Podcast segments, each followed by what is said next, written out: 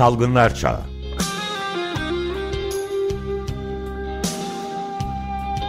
Pandemide Sağlık.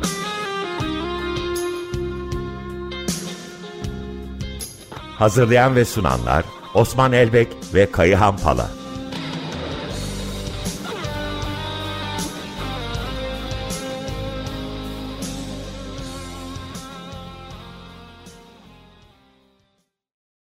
Günaydın, merhabalar. Günaydın. Günaydın herkese. Günaydın. Osman Bey, Kayahan Bey, merhabalar.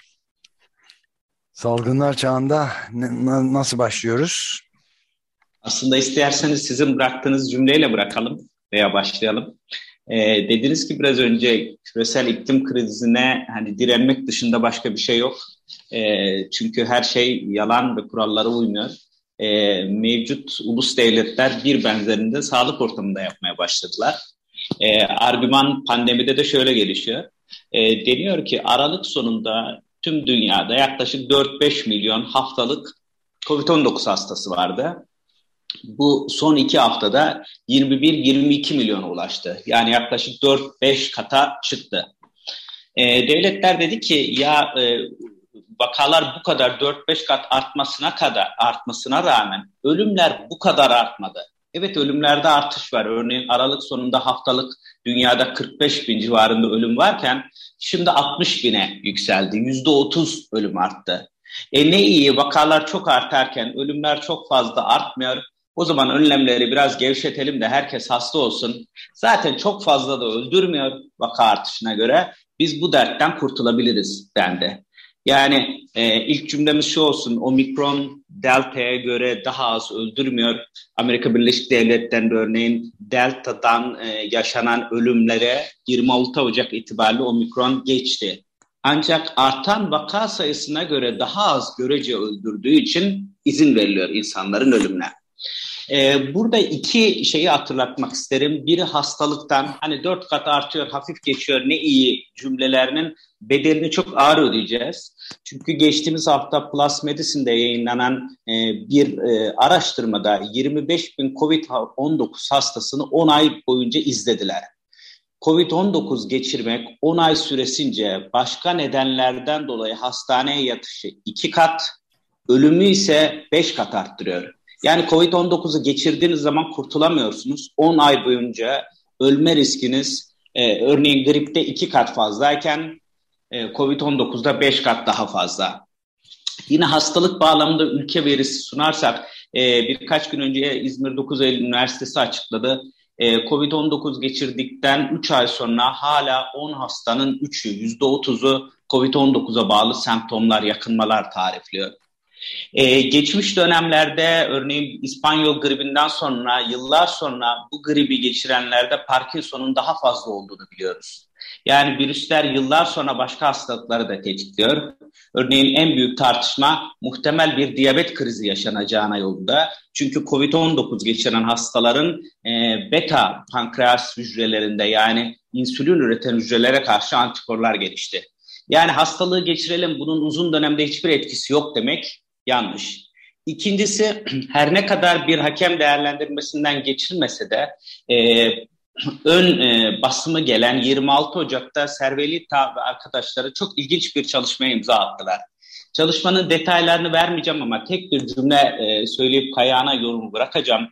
E, Delta'ya göre omikron geçirmek ister hatırlatma dozunuz olsun ister olmasın 10 kat daha az nötralizan antikor üretiyor.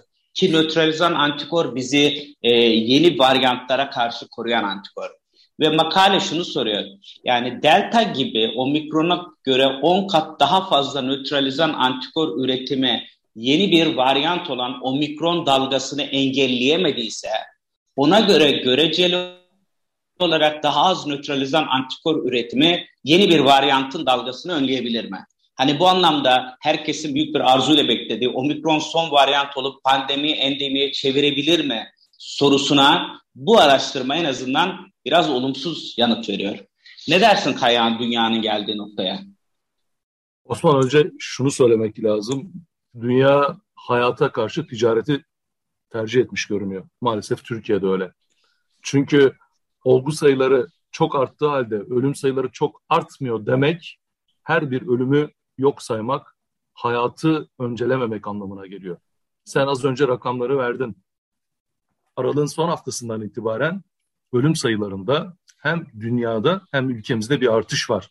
Kabaca şöyle söylemek gerekirse bildirilen ölüm sayılarının eksikliklerine rağmen şu anda geldiğimiz bu hafta içerisindeki ölüm sayıları hem dünyada hem Türkiye'de 2020 yılının e, aşağı yukarı Kasım ayları gibi karşılaştığımız ölüm sayılarından daha yüksek.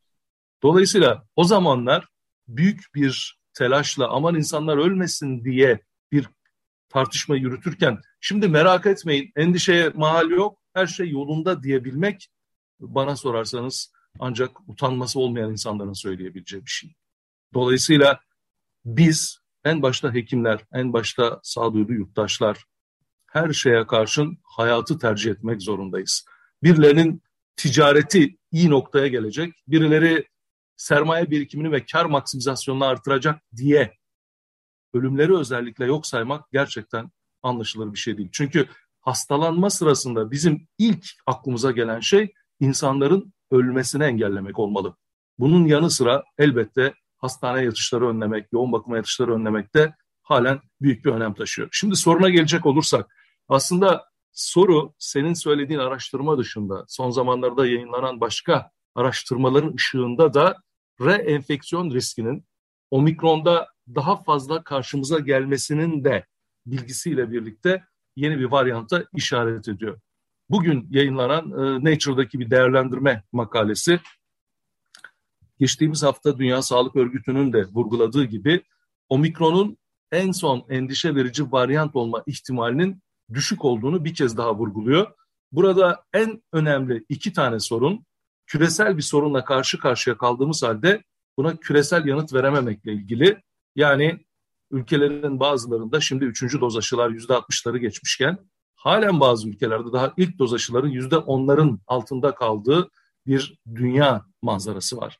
Ayrıca tek başına aşılama oranlarındaki artışın da sorunu çözmeye yetmediği, bunun yanı sıra hastalığın bulaşının engellenmesi gerekmesi halinde tedavinin de buna eklemlenmesi sürecinin birçok ülkede başarısız olması. Üstelik bu başarısızlık biliyorsun yeni endişe verici varyantların hangi ülkelerden, hangi coğrafyalardan çıktığıyla birlikte değerlendirilmeli. Son yeni endişe verici varyantlara bakalım. Çıktığı yerler Afrika, Hindistan, Brezilya gibi hem bağışıklamanın düşük olduğu hem de hastalığa karşı yanıt verme düzeyinin düşük olduğu, halk sağlığı önlemlerinin düşük olduğu ülkeler.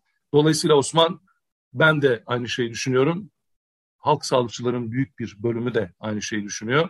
Omikron maalesef son endişe verici varyant olmayabilir. Peki ben de şeyi bu arada sormak istiyorum yani Osman Elbey'in terimiyle Batı ülkelerinin birçoğunda başta Danimarka olmak üzere ve de Britanya'da da havlu atma durumu da var. Yani kapanmaları tamamen açıyorlar. Bu nasıl bir mantık oluyor? Ömer Bey, Batı dünyası veya kapitalist dünya e, Kaya'nın dediği gibi ekonomi uğruna e, göreli e, artmış ölümleri kabul edilebilir bir de e, Türkiye'ye bu e, tam da sizin dediğiniz cümlelerle çevriliyor. Batı tümüyle vazgeçti gibi. Batı ile Türkiye'yi kıyaslamak belki bu anlamda bize e, biraz fikir verebilir. O yüzden isterseniz Türkiye ve Batı kıyaslamasını da yapalım. Türkiye'nin daha iyi nereye oturduğunu da anlayabiliriz. Örneğin Türkiye'de son bir haftada 7 günde vaka sayılarımızda %20, %27, ölüm sayılarımızda %8 artış oldu ki dün akşam Hani 110 binle bir başka her gece bir rekor kuruyoruz. Ne Sarkaç, Türkiye Bilimler Akademisi'nin web sayfası olarak 22-28 Ocak tarihlerindeki e, fazladan ölümlere bakarsak 2022 e, bu yılda 2470 ölüm oldu fazladan. Geçtiğimiz yıllarda bu 1600-1800'lerdeydi. Yani pandeminin içerisinde yürürken saptanan fazladan ölümlerden daha fazla ölüm oluyor bu yıl içerisinde. Sadece İstanbul'da günde 353 fazladan ölümümüz var. E, iki veriye Türkiye için dikkatinizi çekeceğim. Biri Türk Yoğun Bakım Derneği Başkanı Sayın Oktay Demirkıran dedi ki İstanbul'da yoğun bakımlarımız %90 ve %100 oranda dolu. Dün akşam Sayın Bakan %68.7 ortalamayı verdi. İstanbul'da COVID-19 açısından yoğun bakıma düşmeyin yatak yok. Bir başka verim Siirt Sağlık Müdürlüğü'nden geldi geçtiğimiz hafta. Yoğun bakım ve çocuk servislerimiz dolu. Test pozitifliğimiz %50'ye ulaştı dedi. Şimdi Türkiye batıdan farklı olarak omikron dalgasını çıkan, artan vaka konunda. O yüzden Avrupa havlu attı orayı eleştirelim ama aynı gemide değiliz. İkincisi Türkiye zaten çok az test yapıyor. Bakın bugün itibariyle Türkiye her bin kişiden beş tanesine test yapıyor. Örneğin Danimarka'ya örnek alıyorsak her bin kişinin 36'sına test yapıyor. Türkiye'den 7 kat daha fazla test yapıyor vakayı bulurken. O zaman hem vakanın çıkan kolundayız hem daha az test yapıyoruz. Parantez içinde söyleyelim uzun zamandır istediğimiz hastanelerin dışında test yapma imkanını Keşan hayata geçirdi. Geçtiğimiz hafta haberi görmüşsünüzdür.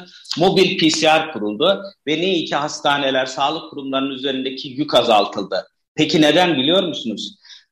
Yunanistan ve Bulgaristan Türkiye'den gelenlerden PCR testi istediği için Keşan'da da bavul ticareti devam edebilmesi için mobil PCR kuruldu. Yani Türkiye sağlık üzerinden hiçbir zaman bakmıyor. Hep e, yurt dışındaki ekonomik bağlantılarıyla kuruyor. İki yine Avrupa ile kıyasladığımız zaman bizim çift doz aşı oranımız da üçüncü doz aşı oranımız da çok düşük. Türkiye'de bugün itibariyle sadece 25 milyon kişi üçüncü dozunu yaptırdı. Nüfusu oranı yüzde otuz. Ama örneğin hani e, örnek aldığımız ya batıda azalttı dediğimiz Danimarka'da üçüncü doz oranı yüzde altmış. Bu yüzden aynı olmayan şeyleri kıyaslıyoruz. Ne dersin Kayan halk sağlığı olarak bu kıyaslamada? Çok, çok haklısın ama yani e, Danimarka bize göre bağışıklamada çok daha üstün olmuş olmasına rağmen son 5 haftadır ölüm sayılarında bir artış da var.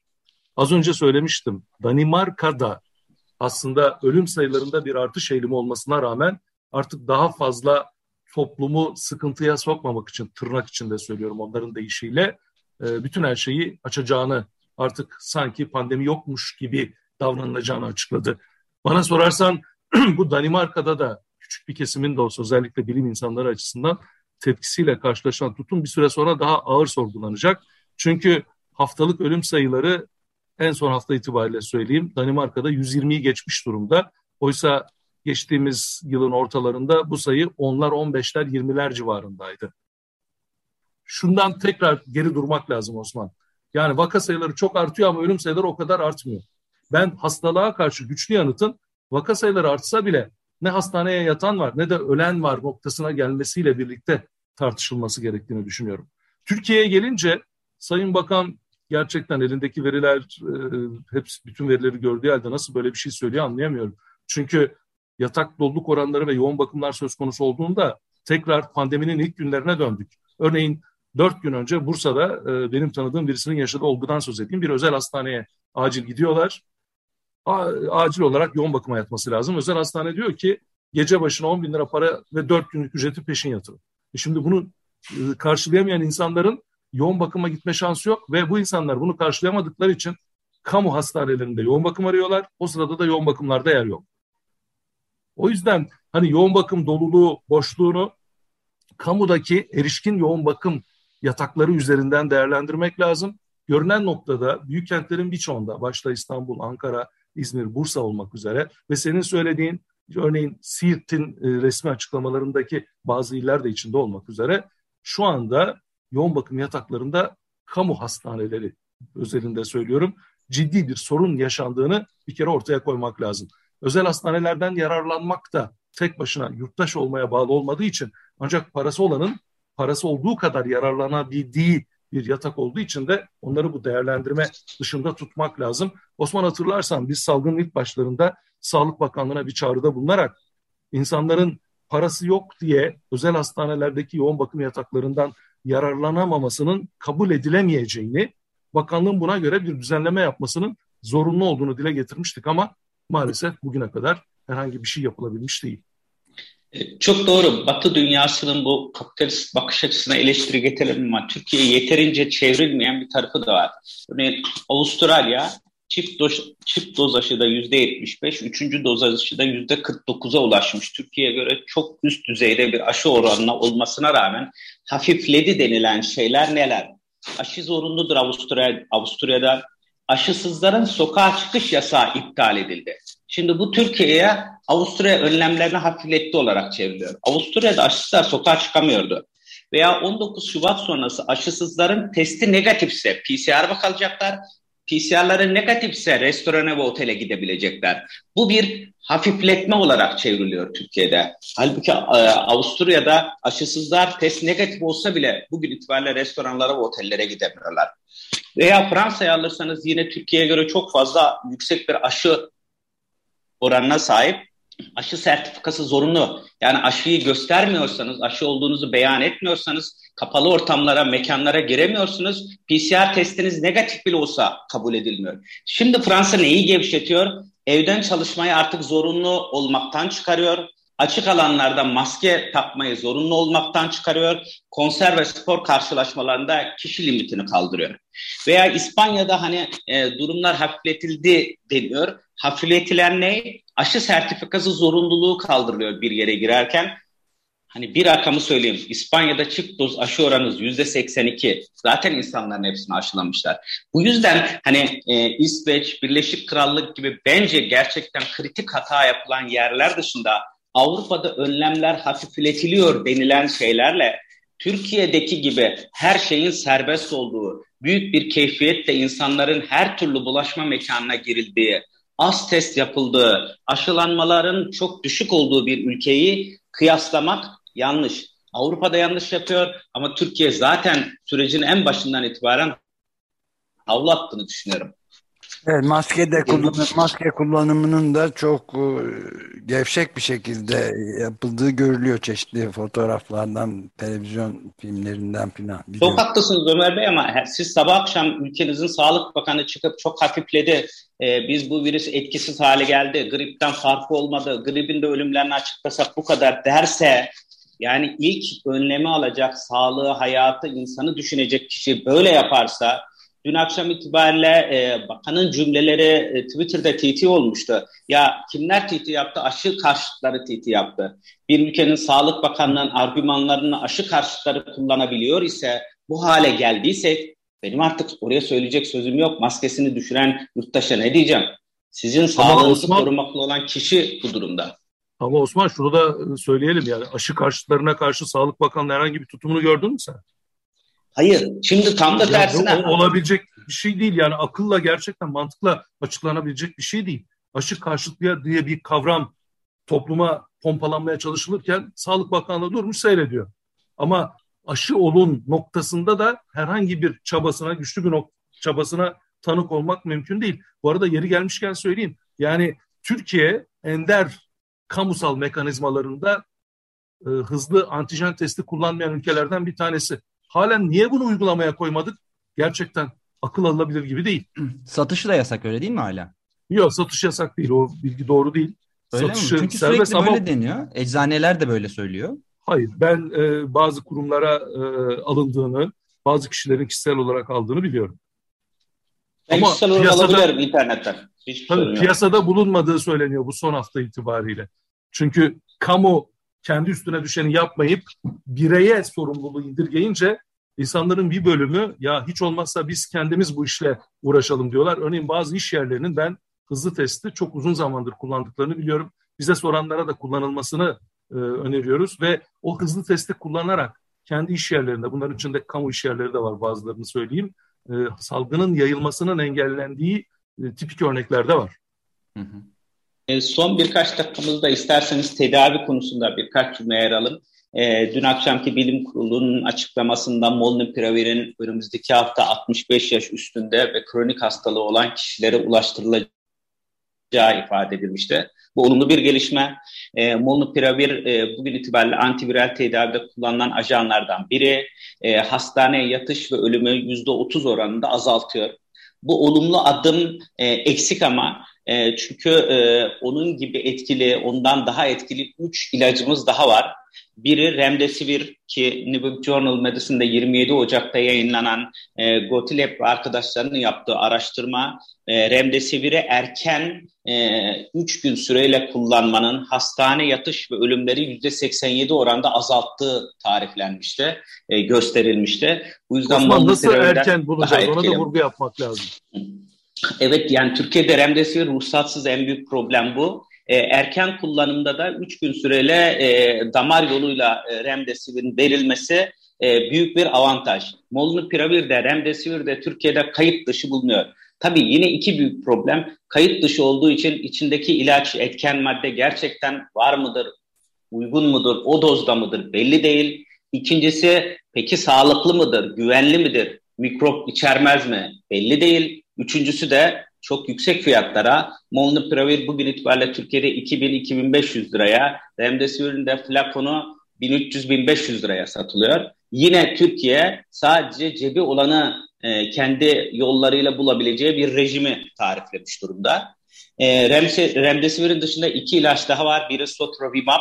E, %85 oranında hastane yatış ve ölümleri önlüyor. Bir monoklonal antikor Türkiye'ye hiç girmedi. E, kayıt dışı sektörde de hiç yok. Ne yazık ki Türkiye bu ilacı Türk e, insanına ulaştıramadı. E, ve son ilacımız da Nirmatrelvir ve Ritonavir kombinasyonu olan Paxlovid. E, bu da e, %88 oranında hastane yatış bölümleri azaltıyor. İngiltere bunu yurttaşına ulaştırmaya e, kararını aldı, onayladı. Avrupa Birliği EMA onayladı, FDA onayladı. Paxlovid'in de çok hızlıca Türkiye'deki tüm yurttaşlara, gereken kişilere, evlere ilaç dağıtılma biçiminde değil, ulaştırılması lazım.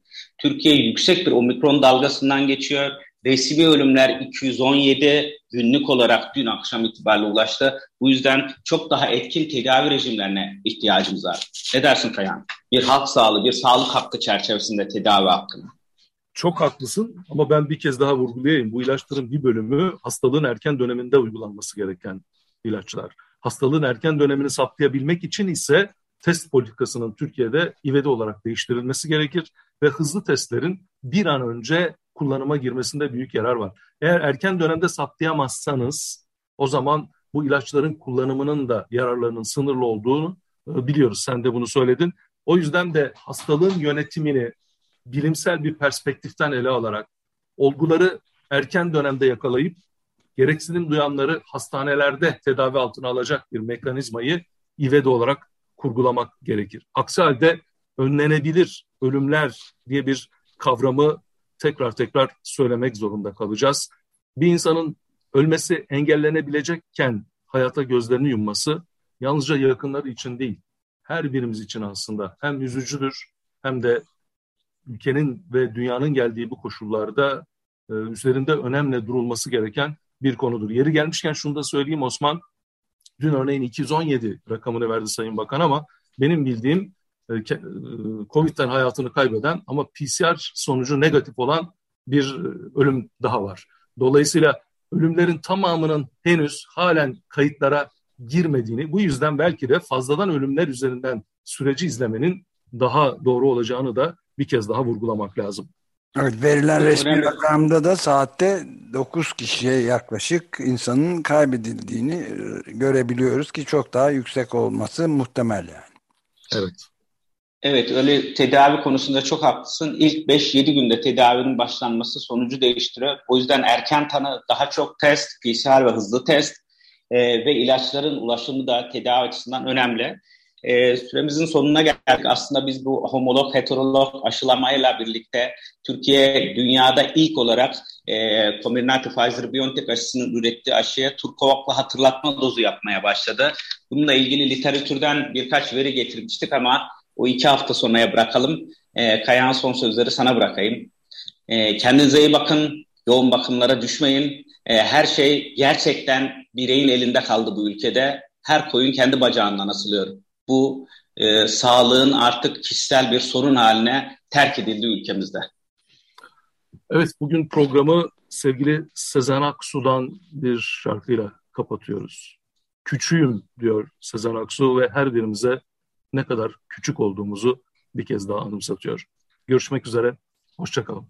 Hoşçakalın. Çok teşekkür ederiz. Görüşmek üzere. Hoşçakalın.